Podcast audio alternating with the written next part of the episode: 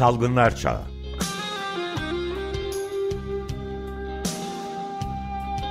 Pandemide Sağlık.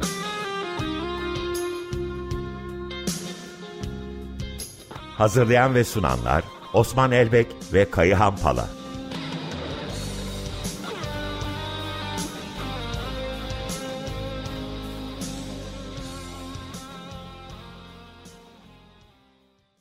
Günaydın, merhabalar. Günaydın. Günaydın. Günaydın herkese.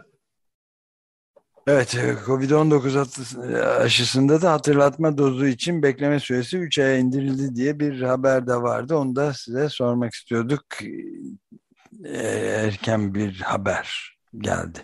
Evet, dün akşam itibariyle e, Ömer Bey açık radyoda açık gazetede de hani olumsuz iklim haberlerini e, paylaşıyorsunuz, gerçekliğimizi anlatıyorsunuz ama bugün e, olumlu bir haberle başlayalım. Dün sağlık çalışanları görevdeydi. Evet. Ülkede sağlığın hak olarak devam edebilmesi için 5 dakika sağlığın olamayacağını anlatabilmek için ve evet sağlık emekçilerinin, sağlık çalışanlarının bir bütün olarak e, hak ettikleri özlük haklarına ulaşmaları için grevdelerde bu geleceğe dair bir umuttur, bir dayanışmadır. Tüm sorunlarımıza rağmen yan yana durabilirsek, hakkımız için talepte bulunabilirsek e, bu ülkede umutsuz olmaya gerek olmadığı kanaatindeyim. E, ne dersin Kayan? E, sen de grevin içerisindeydin. Osman seni çok iyimser buldum önce onu söyleyeyim. Ama böyle iyimserliklere belki de ihtiyacımız var. Bu grevin geçmişten bu yana gelen sorunları dile getirmek ve çözmek için önemli bir e, adım olduğunu ben de düşünüyorum. Hekimler açısından ve sağlık çalışanları açısından çok önemli sorunlarımız var. Yani can güvencesi, iş güvencesi, gelir güvencesi ve hekimler açısından bakıldığında mesleki bağımsızlık gibi e, bu tip sıkıntıları çözebilmek için gerçekten de önemli bir adım. Evet ben dün meslektaşlarımın gözlerinde umut gördüm. O yüzden çok daha umutluyum. Ee, Oldukça da kalabalık geçmiş zaten tüm eylemler. Türkiye'de, tüm Türkiye'de evet. çok büyük bir katılımla gerçekleşti. E, çünkü hekimler, sağlık çalışanları artık emeklerinin değersizleştirilmesini istemiyor. 5 dakikada hani bakıp insanlara geçmeyi istemiyor. Hem hastaların hem kendilerinin nitelikli bir sağlık ortamını talep ediyor ve farkında ki ancak bir arada olabilirlerse bu ortamı yaratacaklar. Bu bir aradalığı vurgu yaparken Covid'le de bağdaştırmak isterim. Geçtiğimiz hafta salgının başından beri pandemiyi izleyen üç önemli uzmanlık derneği bir araya geldi. E, Türkiye'de göğüs hastalıkları uzmanlarının derneği olan Türk Toraks Derneği, enfeksiyon uzmanlarının e, uzmanlık derneği olan Türk Klinik Mikrobiyoloji ve İnfeksiyon Hastalıkları Derneği ve halk sağlığı uzmanlarını temsilen de Halk Sağlığı Uzmanları Derneği e, kamuoyuna ortak bir açıklama yaptılar tarihi bir açıklama olduğunu düşünüyorum. Covid-19 pandemisinde bir köşe taşı oluşturduğunu düşünüyorum. Çok kabaca bu açıklamanın içeriğine bakarsak birincisi aşılamanın ne kadar önemli olduğunu, bir ülkenin aşı üretmesinin ne kadar kritik ve stratejik olduğunu vurguladılar. Verifik Saydam'ın e, yıllar içerisinde yatırımlarının azaltılarak kapatılmasının ne kadar büyük bir problem olduğunu geçmişte gösterdiler ve tekrar Refik Saydam Hıfzı Enstitüsü'ne sahip çıktılar. İkincisi Türkiye'de hem inaktif aşının hem de mRNA aşısının olmasının bir aşı çeşitliliği açısından zenginlik olduğunu ancak bunun aşı etkinliğini gösterecek verilere hala ulaşılamadığını, kamuoyuna bakanlık tarafından açıklanmadığını ve verinin hızla açıklanması gerektiğini istediler. Üçüncüsü özellikle inaktif virüs aşısı olan Coronavac aşısının Sinovac firması tarafından üretilen Coronavac aşısının yaşlılarda ve immün süpresi bağışıklığı düşmüş kişilerde yeterli koruyuculuk sağlamadığı için bu inaktif virüs aşısının e, bu grup için yaşlı ve aşı politikası geliştirmesini istediler. Tüm Türkiye'de uygulanması gereken aşısının faz 1 ve faz 2 sonuçlarının yayınlanmadığını, e, faz 3'ünün nasıl yürüdüğü hakkında hiçbir bilginin olmadığını, bu ortamda acil kullanım onayı talep etmenin e, doğru olmadığını, e, bu verilerin açıklanmasını talep ettiler. E, ben duyabiliyorum sizi, siz beni duyuyor musunuz? İnternet e, bağlantısında ufak bir e, sorun e, olabilir galiba. Evet ben de e, duymakta sorun yaşıyordum. Bir yandan şeyde e, Feryal'le yazışıyordum. Acaba benden mi diye ama sizin sesiniz gidip geliyor.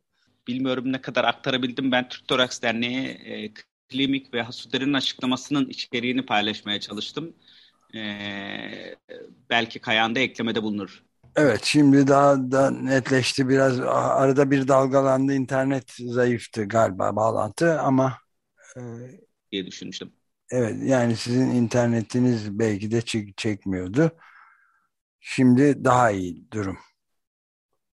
Evet genel Peki, olarak isterseniz hız... Osman'ın söylediklerinin çerçevesini bir kez daha vurgulayalım. Belki internet erişimi sorunları nedeniyle duyulmamış olabilir. Bu üç önemli dernek ki bu pandemi sırasında en fazla işlev gören uzmanların dernekleri hem ülkedeki aşı politikasını dile getirip hem de özellikle bundan sonrası için önemli bir açılımda bulundular. Sağlık Bakanlığı'na şu ana kadarki aşılarla ilgili etkinlik sonuçlarını açıklamasını ve Türkovak aşısıyla ilgili bilimsel platformlarda soru işaretlerine yer bırakmayacak şekilde adımlar atılmasının zorunlu olduğunu vurguladılar. Bu arada bu üç dernek bu açıklamayı yapmadan önce Sağlık Bakanlığı'ndan bir randevu isteyerek bunu bakanla yüzle konuşmak istemişlerdi ama yüzünden zaman geçtiği halde e, bakan randevu vermeyince bunu kamuoyuna açıklamakla ilgili de bir sorumluluk hissettiler. E, bu tarihi vurgudan sonra e, genel bir epidemiolojik değerlendirme yaparsak salgının geldiği aşamada e, şu an 4 milyon yaklaşık haftalık yeni vaka dünyada ve ölümlerde de 47 bin haftalık ölümlerle dünya bir plato sürecinde. Ancak omikron e, girdiği ülkelerde çok hızlı ama çok hızlı e, hastalığı arttırıyor. E, çok açık biliyoruz ki çok daha ve daha önce COVID-19 geçirmiş hastaları da yeniden hastalandırma özelliği olduğunu biliyoruz. Reenfeksiyonun olduğunu biliyoruz. Hastalığın şiddeti konusunda emin değiliz. Ee, Türkiye'de çok olumlu beyanatlar veriliyor. Bu çok basitte indirgeniyor. Ee, böyle değil. Hastalığın ağır mı yaptığı, gerçekten hafif mi geçeceğine dair veriye ihtiyacımız var. Ama bulaştırıcı olduğu çok aşikar. Ee, şöyle bir örnek verirsek... E, orijinal Wuhan suşu yaklaşık 5 günde kendisini ikiye katlıyordu. Bu delta'da 3-4 güne düştü. E, Omikron'da ise iki buçuk günde hatta son veri 8 günde Omikron kendisini ikiye katlıyor. E, bu sadece İngiltere üzerinde konuşursak Nisan ayına kadar 25 ile 75 bin civarında ölüm olacağı öngörülüyor. E, ciddi bir sağlık hizmetlerinde yük olacağı çünkü hastalanıp hastaneye yatacak insan sayısı hastalık şiddeti az bile olsa nüfusun büyük bir kısmını e, ilgilendireceği ve etkileyeceği e, sağlık hizmet yükünün arttıracağını öngörülüyor.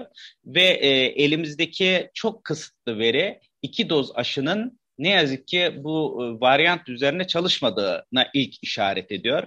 Ee, Birleşik Krallık'ta mRNA aşısı üzerinde yapılan araştırma verisi hakem değerlendirilmesinden geçmediği için biraz ihtiyatla yaklaşmakla birlikte şunu gösterdi. İki doz mRNA aşısı 9 haftaya mikronun karşısında %88 oranında koruyor. Ama bu 10, 14 haftaya ulaştığı zaman aşının iki doz aşısının üstünden 14 hafta geçtikten sonra bu koruyuculuk %49'a düşüyor omikronda. O yüzden Avrupa'da pek çok ülke 3. E, ayın sonunda dün akşam Türkiye'de de yayınlandığı gibi 12. haftanın sonunda bir hatırlatma dozuna ön plana koydu. Ancak Dünya Sağlık Örgütü Başkanı'nın burada çok önemli bir tespiti var. Mevcut gelen dalgayı sadece aşıyla engelleyebilmemiz önem mümkün değil diyor. Bu hem küresel eşitsizliğini arttıran bir faktör olacak hem de sadece aşıya dayanarak omikronu engelleyemeyiz. Bu yüzden mutlaka halk sağlığı tedbirlerini genişletmemiz gerekir diyor. Özellikle Avrupa'nın kimi ülkelerinde 2G ve 2G artı 2G plus denilen uygulama var. Yani kapalı ortamlara girmek için aşılı, tam aşılı veya hastalığı geçirmiş olmanız 2G ile isteniyor veya buna rağmen bir negatif PCR testinizin olması isteniyor. Yine Avrupa'nın ve Amerika'nın pek çok bölgesinde 5-11 yaşın hızla aşılandığını görüyoruz. Hollanda gibi e, ülkelerde e, Noel tatillerinin okullarda dahil olmak üzere uzatıldığını biliyoruz. Amerika Birleşiklerinde %97'ye ulaşan e, aşılanma oranına rağmen kim üniversitelerin e, artan omikron sonrasında yüz yüze e, eğitimi kesip online üzerinden eğitime döndüğünü ve sınavlarını online, online yaptığını biliyoruz. E, kabaca söylemek gerekirse e, biraz hatırlatma dozu ve biraz kısmi kapanma tedbirleriyle Avrupa ve dünya önlem almaya çalışıyor. E, Güney Afrika'dan tek bir veri vererek mevcut tabloyu daha iyi ifade edebileceğimi düşünüyorum. E, 1-7 Kasım'da Güney Afrika'da haftalık 1926 vaka vardı.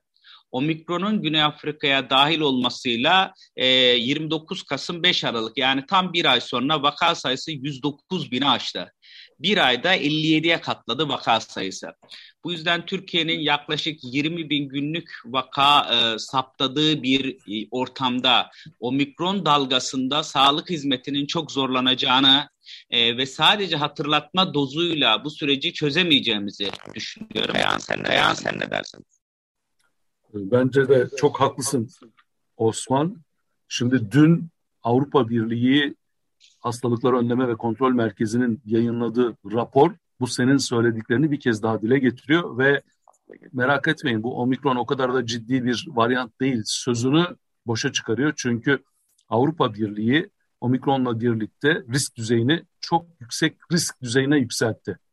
Zaten omikronun gündeme gelmesiyle birlikte olgu sayıları çok hızlı artarken Avrupa'da genel olarak işte Macaristan gibi ülkeler daha başta olmak üzere ölüm sayılarında da bir artış eğilimi gözleniyor. Dolayısıyla bu varyantın daha az etkili olabileceği iddiası henüz kanıtlanabilmiş değil. Bunun için de gerçekten çok temkinli olmak gerekir. Ama ben e, şöyle bir kişisel görüşümü de açıklayayım. Yani omikron az sayıda da olsa işte geçen hafta itibariyle Türkiye'de de görüldü diyen Sağlık Bakanlığı'nın bildiriminden sonra son 10 gündür hem vaka sayılarında 20 binin altında hem de ölüm sayılarında günlük 200'ün altında bir rakam açıklanıyor. Açıkçası omikron bu kadar yayılırken bu rakamlar bana biraz şaşırtıcı geliyor. Umalım ki e, önümüzdeki günlerde çok yüksek bir artış olmasın ama Güney Afrika'dan başlayıp Avrupa'ya kadar giden dalganın etkilerine baktığımızda ve buradan Türkiye'ye eğer bir e, modelleme yapacak olursak sanırım önümüzdeki haftalarla birlikte Sağlık Bakanlığı'nın bildirimlerine ne kadar yansır bilmiyorum ama çok yüksek düzeyde vaka sayılarıyla ve maalesef artmış ölüm sayılarıyla karşılaşabiliriz. Bilmiyorum senin gözlemin nedir Osman ama ben son 3-4 gündür çevremden çok sayıda yeni olgu bildirimiyle karşı karşıya kalıyorum. Bunlar henüz bakanlık tarafından bildirilen rakamlara yansımadı ama öyle görünüyor ki omikron oldukça ciddi bir şekilde hepimizi etkileyecek. Ee, ben de şeyi ilave edebilir miyim? Affedersiniz araya girdim. Yani e, bilim kurulu toplantısının ardından yazılı açıklama yapan Bakan Sağlık Bakanı yayılmakta olduğunu söyledi. Omikron varyantının daha kolay bulaştığını ve hatırlatma dozlarını da daha erkene çektiklerini bundan dolayı söyledi. İsteyenin Pfizer, BioNTech, isteyenin de Sinovac aşısı yaptırabileceğini söyledi. Yani ilk belirlemelere göre yüzde otuzla 40 arasında olduğu omikron varyantına karşı iki doz Pfizer aşısının etkinliği diye bir haber vardı. Ama e, bu ne kadar geçerli yansıyor resmi açıklamalardan sonra hayata bilemiyorum. Ee, Ömer Bey şöyle e, bir problemimiz var. Gerçekten Kaya'nın dediği gibi özellikle bu hafta hani e, çocuğumuz önce burnu aktı, pozitif oldu ve sonra biz olduk diyerek bizlere başvuran veya telefonla ulaşan çok sayıda kişi olmaya başladı. Bu tekil örnekte değil. Hani hekimler birbirleriyle network ağında çok fazla haberleşiyor.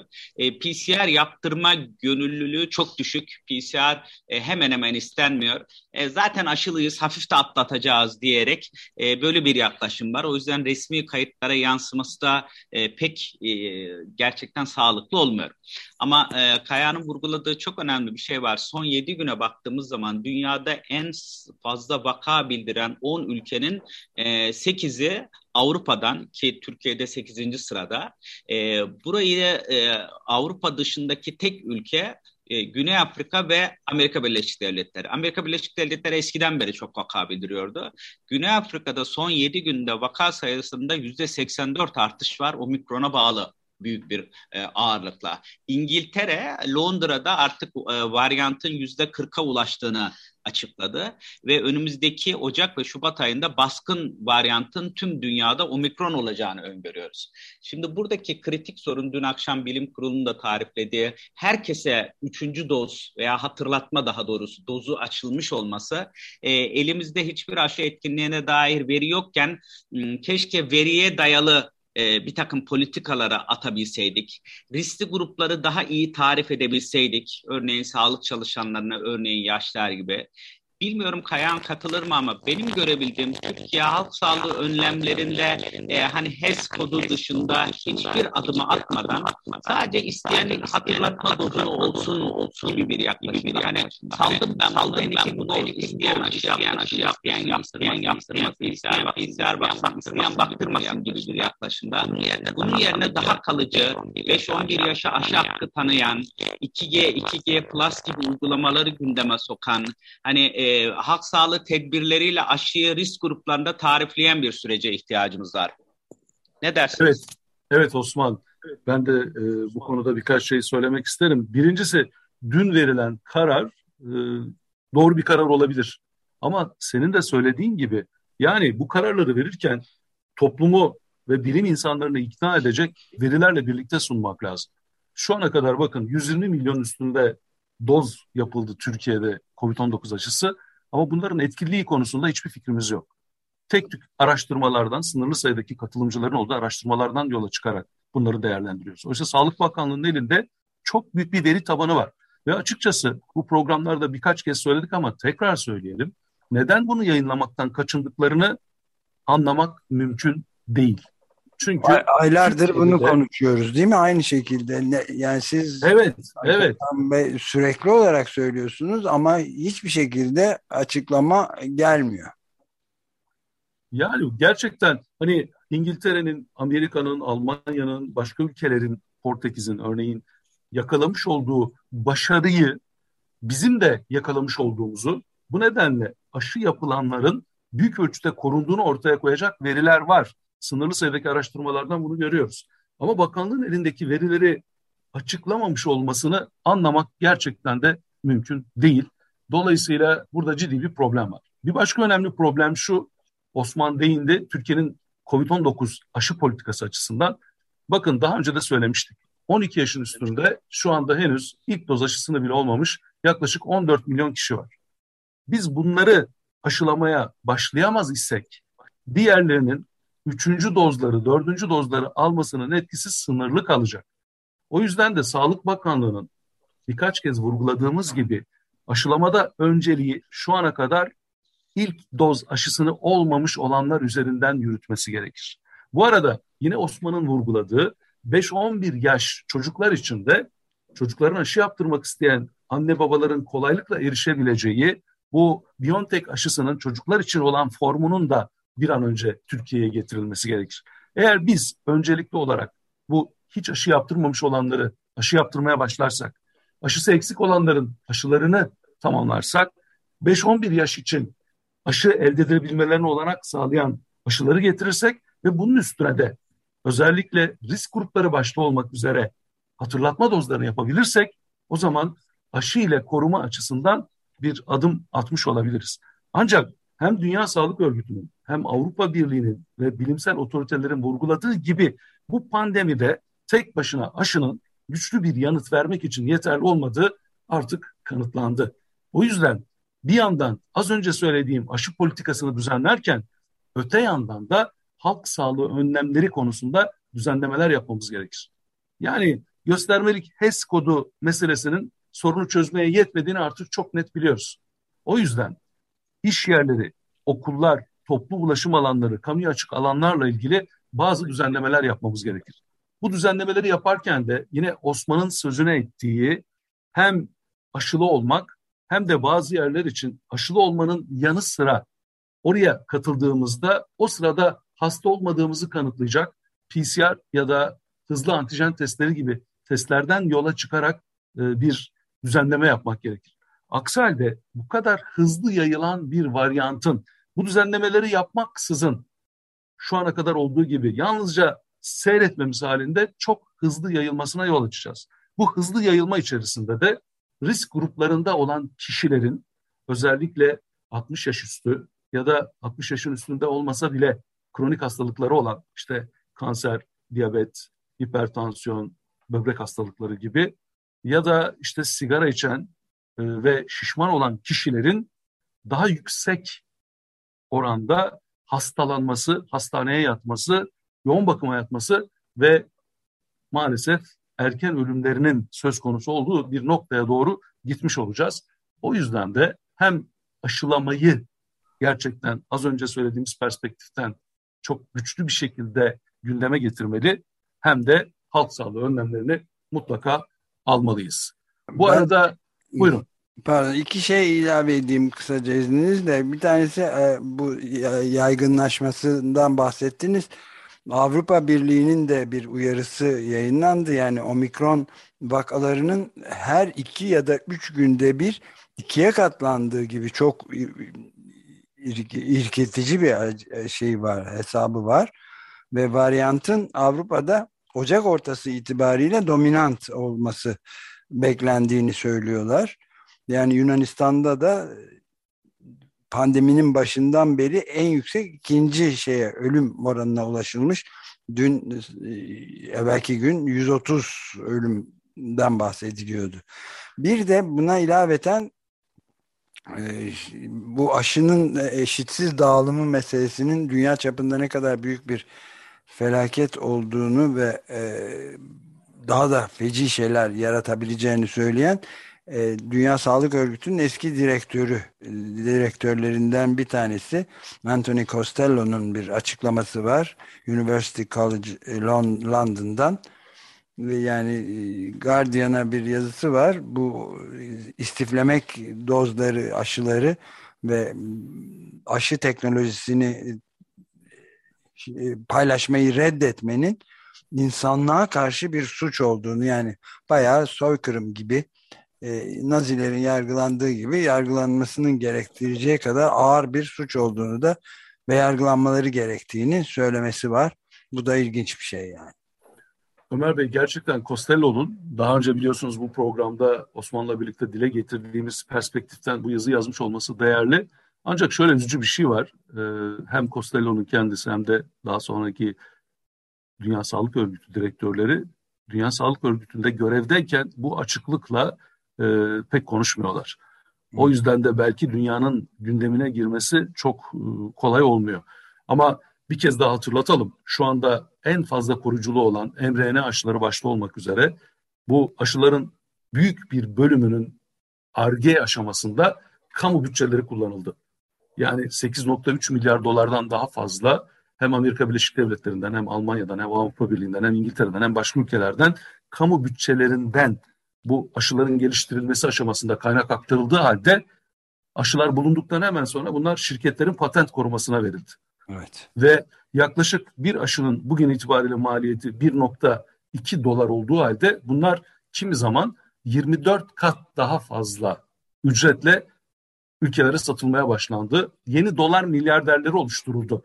Ancak bu arada başta Afrika ülkeleri olmak üzere ülkelerin önemli bir bölümünde aşı erişimle ilgili ciddi sorun var. Yani şimdi bütün Avrupa Birliği ülkelerinde dün itibariyle üçüncü dozu yapılanların oranı yüzde onun üstüne çıkmışken Afrika'da daha ilk dozunu alamayan yüzde onun altında olan ülkeler var. Bu kadar eşitsiz bir ortamda özellikle pandemi gibi küresel bir sorun söz konusuysa bu soruna küresel yanıt vermediğiniz müddetçe sorunu çözemezsiniz. Bu yüzden de bu beşinci endişe verici varyant omikron eğer böyle gidecek olursa korkarım ki 6. 7. endişe verici varyantları da önümüzdeki aylarda konuşmak zorunda kalabiliriz. O yüzden küresel olarak yanıt vermek için önce küresel kapitalizm sorgusunu biraz daha üst noktaya çıkarmalı ve bir yandan bu hatırlatma dozlarını konuşurken diğer yandan da aşıya erişimle ilgili sorunları çözmek için çaba göstermeliyiz. Aksi halde pandeminin yükü tahmin edilenden daha ağır olmaya maalesef devam edecek. Evet. Sanırım Osman e, Evet Osman Bey'in internetinde sorun vardı. Şu düştü. anda düşmüş durumda evet. Evet ve programın da sonuna doğru gelmiş olduk.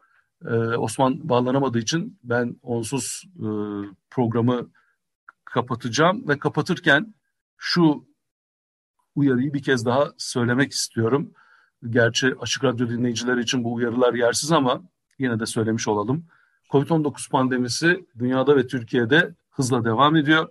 Dünyada dördüncü dalga diye adlandırılan bir dalganın içindeyiz. Türkiye'de ise daha ilk dalgası sönümlenmemiş ama dördüncü belki beşinci tepe noktalarına doğru giden bir durumdayız. Çünkü Türkiye maalesef olgu sayılarını açıklamaya başladığı tarihten itibaren bu salgını kontrol edebilen ülkeler içerisinde yer almadı.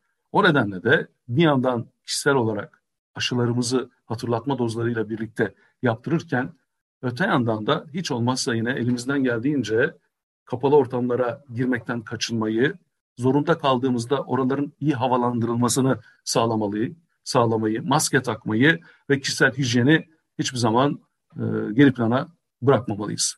Umarım daha güzel günlerde bir arada buluşma şansımız olur. Evet, maske e, takmanın bir sevgi ifadesi olduğunu sık sık e, Amy Goodman da hatırlatıyor Demokrasi Now'da. Her programının sonunda bu e, maske takmak sevgi demektir diyor. Evet. Ve, ve aynı zamanda bir sorumluluk bu şu aşamada. Evet, sorumluluk. Başka evet, görüşmek üzere. Hoşçakalın diyoruz. Çok teşekkür ederiz. Görüşmek üzere. Görüşmek üzere.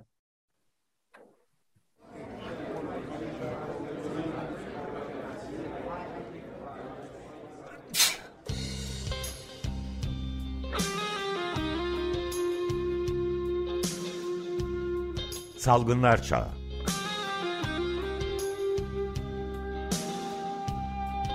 Pandemide Sağlık.